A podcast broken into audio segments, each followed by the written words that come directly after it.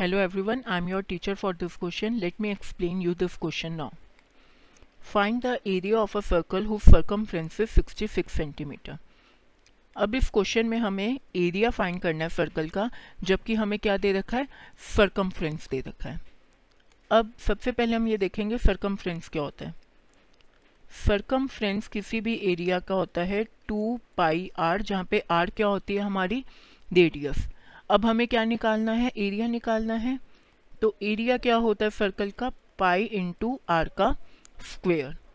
अब सबसे पहले जब हमें सर्कमफ्रेंस गिवन है तो हमारी इक्वेशन क्या बनेगी, two pi r is equal to sixty six.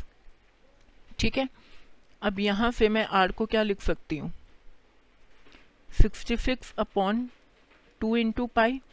तो सिक्सटी सिक्स अपॉन पाई की वैल्यू क्या लेंगे, ट्वेंटी टू बाई सेवन. तो two into twenty two into seven. तो यहाँ से मेरी रेडियस कितनी आ गई, ट्वेंटी वन अपॉन में टू सेंटीमीटर. अब मुझे निकालना है एरिया. एरिया मैंने आपको बताया पाई इंटू आर का स्क्वायर होता है. पाई की वैल्यू मैंने ली twenty two by seven, R है मेरा ट्वेंटी वन बाई टू, तो इसका स्क्वायर, तो इसे दो बार मल्टीप्लाई कर देंगे. तो मेरे पास जो मेरे को फाइंड करना था एरिया ऑफ सर्कल, वो कितना आ जाएगा, सी forty six point five centimetre square. I hope you understood this explanation. Thank you.